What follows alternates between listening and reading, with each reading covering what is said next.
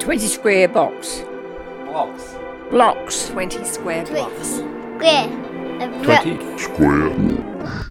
I'm having a terrible instant coffee.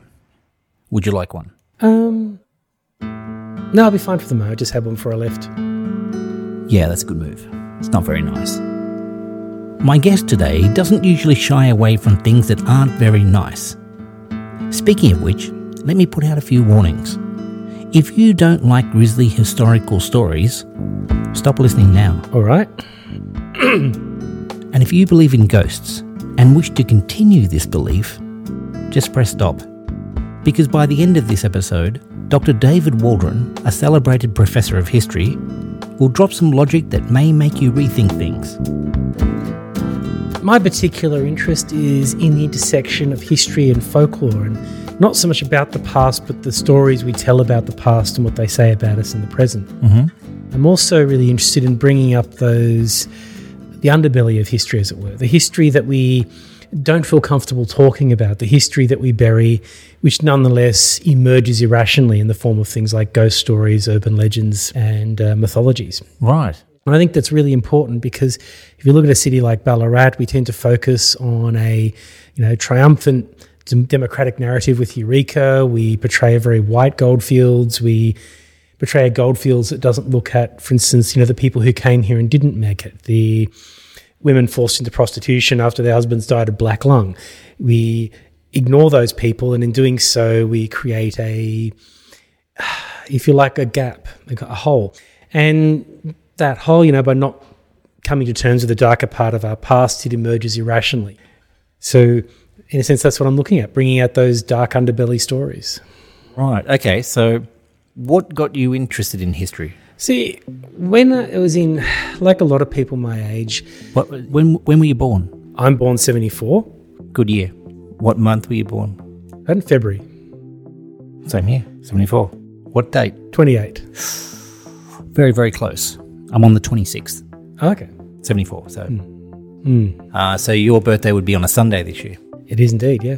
You take the day off. Yep. Anyway, um, you were telling me what got you interested in history. Um, I spent a lot of time in my early years saturated with BBC TV when I was young growing up and the folk horror revival, things like Children of the Stones, and it always seemed quite extraordinary and magical to me. Similarly, uh, Hang on, hang on. Uh, we're born two days apart, Yes. and I don't know what you're talking about.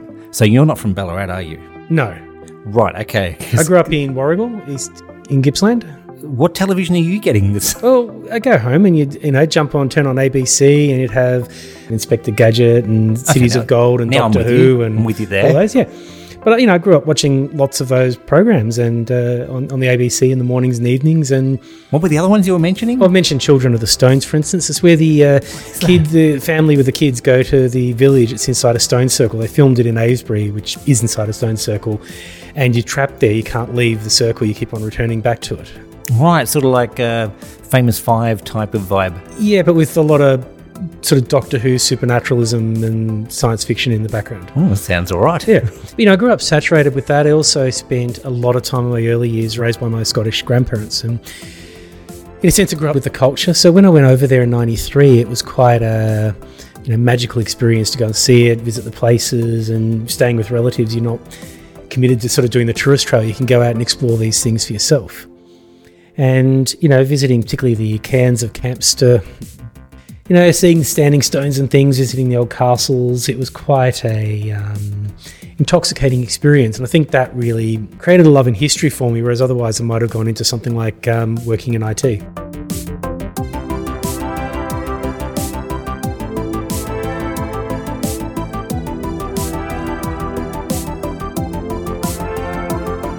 One of the problems we have today is there's so much. I mean, I'll just you know equivocally call it bullshit, Yeah. and it's really hard to determine what's actually well researched. Hmm.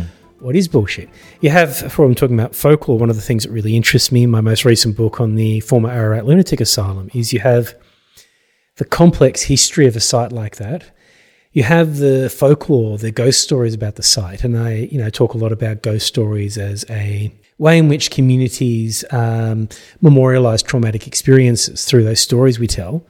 And yet, all that's also filtered and bastardized through pop culture. Right. And so there's this intersection of the history, the folklore, and the pop culture that's sort of in this mutually formative loop. And then what you start looking at is, you know, whose stories are being told, whose stories are not being told. And this ties into that, you know, irrational stories that we're talking about. Yeah. know, go, you know, if we don't engage with your darker parts of your past, they erupt irrationally in things like ghost stories, into things like panics, um, into general anxiety. Heck, in part of it, we saw that in the um, January 6th semi insurrection. You know, this really weird outpouring of irrational bullshit.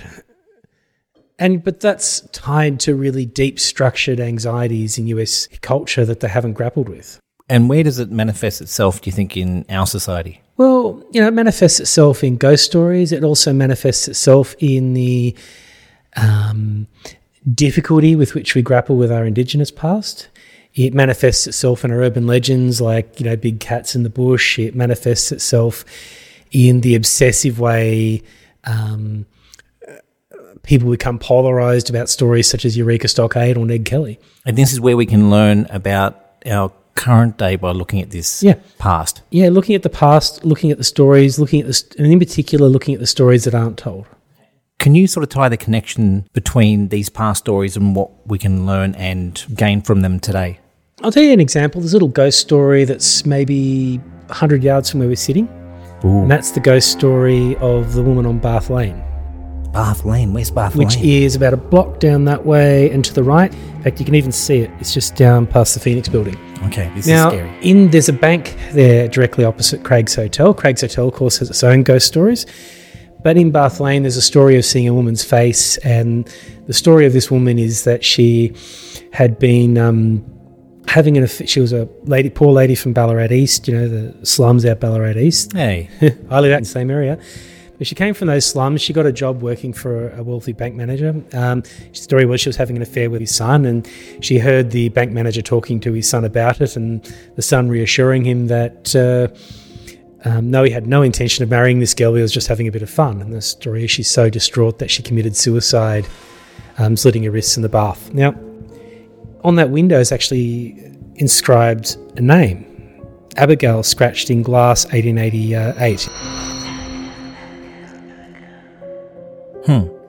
Now, here's an interesting thing that story, I have no idea if that story is actually true or not as written, but the Abigail was actually the bank manager's daughter, not the ghost, even though it's become associated as such. It's not really a place if you go into that building where you could actually go and have a bath anyway, right? It's it was bank business premises. yeah, In this story, you find variations of it globally, right? Every town has versions of this story okay. This is an issue that women have always had to face, particularly in times when you're dependent on men for their income, that pregnancy out of wedlock could leave you permanently disgraced or sent to a lunatic asylum or off to a brothel. So Abigail was the one that was involved. She was having the affair. That, that was, that's the way it's presented, but it's not. She was actually the bank manager's daughter. Right? I'm confused. So the story is not true, literally true. The, the writing isn't the name of the girl committed suicide. This story has just emerged, and people have put different features together. You know, I understand that, but um, so that it's not true. But in the story, is Abigail the one committing the affair? Yes, she's the one having the affair. Yes. Right. So it's basically a warning to say, don't do this. Yes, it is. You know, mum and dad lived in Bungie. There's a house. You, you always meant to see a woman in blue at the uh, edge of a lake. There's a very little, it's more like a pond than a lake. And the story is uh, during the English Civil War, her husband died. She uh, slept with a landlord to pay her rent. She became pregnant. The landlord disowned her and she drowned herself in the, the lake there. What you've got is a cautionary tale, one that also reflects the fundamental injustice women have had to deal with. You know, Right. So that's where we're learning some of these things. Yes. And yeah, those stories pop up everywhere. Um, one of my favourites is from Melbourne, the story of Abel Mam- um, Mabel Ambrose. And the story for her is down on the uh, Yarra River. You see a twisted woman wearing old fashioned clothing, um, dripping wet, and when you approach, she disappears. Now, the story of Mabel Ambrose, though, she is, if you go onto Trove, you can look at the story, the infamous girl in the box. She was um, 16 year old girl who was found um, dead and crammed inside a two foot by one foot square wooden shoebox, just stuffed inside and twisted and broken, sealed with a rock on top. Now, it's a very grim story for her. Um, this is actually the, the true story that happened to her, and in, leading her to end up in that box. She was uh, having an affair with uh, a 16 year old. She was sleeping with the uh, one of the stable boys. She became pregnant. They attempted to do a backyard abortion with a quack doctor who said you could cause a safe abortion through powerful electric shocks to the uterus. And it went horrifically badly. The nurse, when she got an idea of what's happening, left. The lady by the name of Kafka. Uh, Mabel died and she was smothered when they tried to stop her screaming. It's a horrible story. And then they were panicked about what to do. It was a serious offence in those days. It would be a serious offence nowadays, but It probably is. more for the abortion. But today you could then. legally go and see a doctor Okay, for assistance. I see what Yeah. you're saying, but what year are we talking? This was uh, 1904. Okay. So anyway, she's dead. They try and stuff her in a sack. Doesn't work. They end up using hammers and breaking her apart and stuffing her in this box. It's found by three kids playing on the Yarra. Horrible, horrible story. And make matters worse when they find the body. At first, they think this is a serial killer, but and staggering thing, they actually put her head, sorry, first her body in a glass coffin, then her head on display in a glass box at the city morgue for people to come and look at. This is why would they do that? In theory, it's about identification, but I think it was more, and people speculated at the time, it was more of a warning to um, women. It's about controlling their sexuality. It's a horrible story. What do you think? I think it's more of a warning, a grisly warning. This will happen to you if you have sex out of wedlock. And how long was this on display for? It said until the, uh, well, they put the head on display when the body deteriorated too much, so presumably a few weeks. So, anyway, this, this story, this horrible, horrible story, the girl in the box, the Yarra box mystery, it's sometimes called, becomes a ghost story. And that ghost story is that horrible traumatic experience, you know, beggars belief, is now remembered as a ghost story that keeps alive the traumas of that period. Right. We have a dark past, and the way that past manifests itself is in ghost stories and urban legends. Okay, so I'm getting the strong feeling that you don't believe in ghosts. No, Okay. I'd like to. I'd love to see a ghost, but um, I see them symbolically. I see them important in terms of cultural experiences and storytelling. Literal ghosts, no.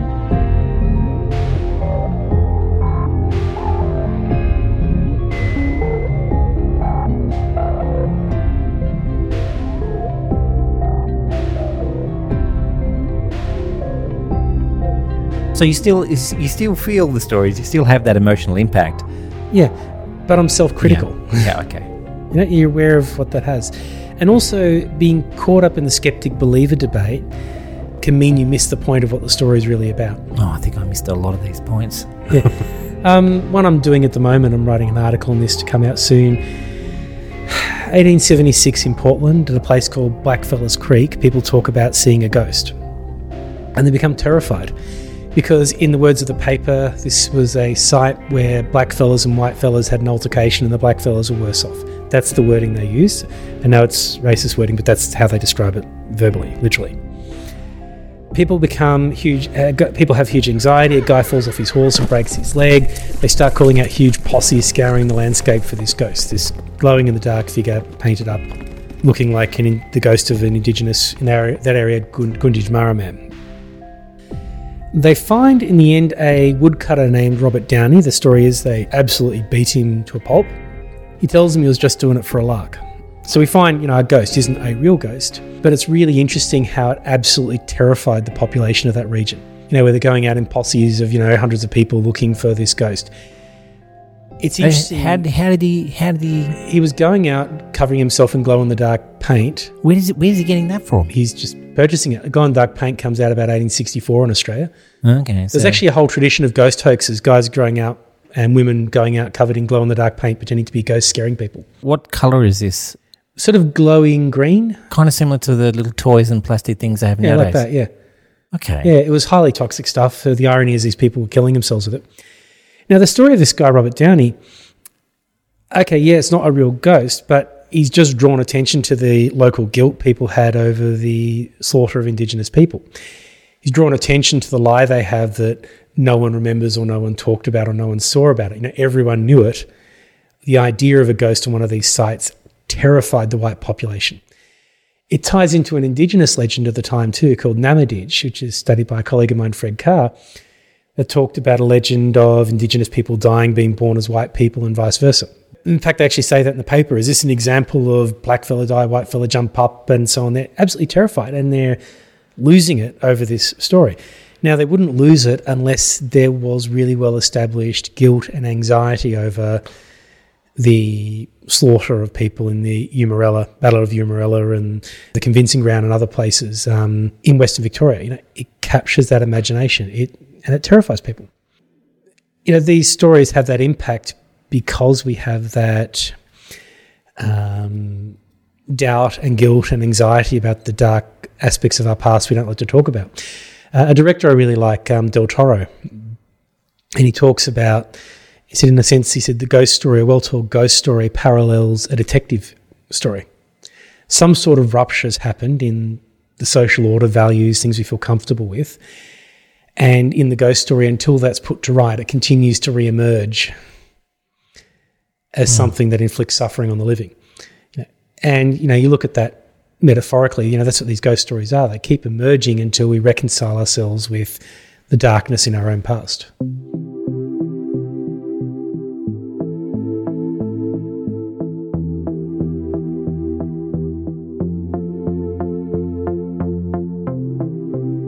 This is a lot deeper than I thought you would actually go as far as ghost stories. I thought you would be more about proving whether they're real or not, but you're more about the psychology of Yeah. how that impacts us. Yeah, I'll give you a line though, uh, one I really like from Carl Jung, and he wrote a book about flying saucers. And one of the things he says in his introduction to flying saucers is he says, any given day, thousands of people will look up and see unusual things in the sky. Some people will look up and see it as a divine symbol. Some people will look up and see it as an alien spaceship, whatever. Some people go off and make a cult. The question of what's actually up there is a different one to the way people interpret and grapple with it. Much like if you actually try and nail someone down to what actually is a ghostly experience, it's a bunch of all sorts of different things that they associate together because of meaning, place, time, and context, and then they construct a memory of it, and that memory grows. And one thing I found really interesting in this is you look at people's stories, and a person's story, the way they tell it initially, will change over time, and what they're telling 10 years later will be really different to the story that they remember and told a decade ago. I wa- uh, I'm starting to think of some of my own stories now, how they might have shaped and changed. And um, Yeah. And then what people describe is different. Like the way people describe a ghost in the 19th century is really different to the way they describe a ghost in the Middle Ages. how what, what sort of differences? Clothes. Well, okay, Middle Ages. You're in the Middle Ages. They talk about ghosts. Uh, they talk about them being physical entities, like they can open doors, smash windows, and things.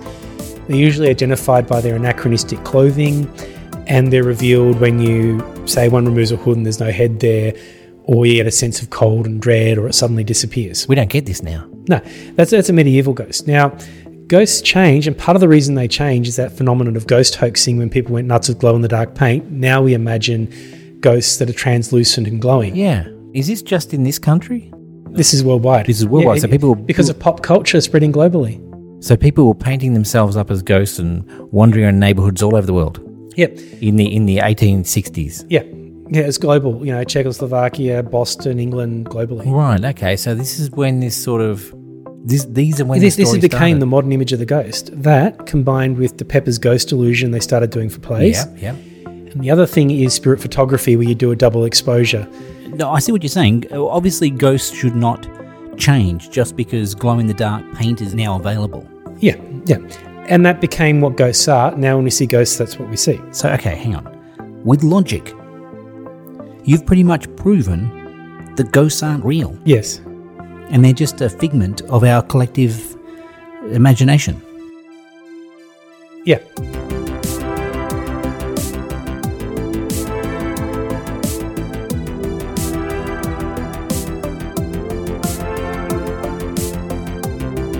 Thanks for listening to 20 Square Blocks.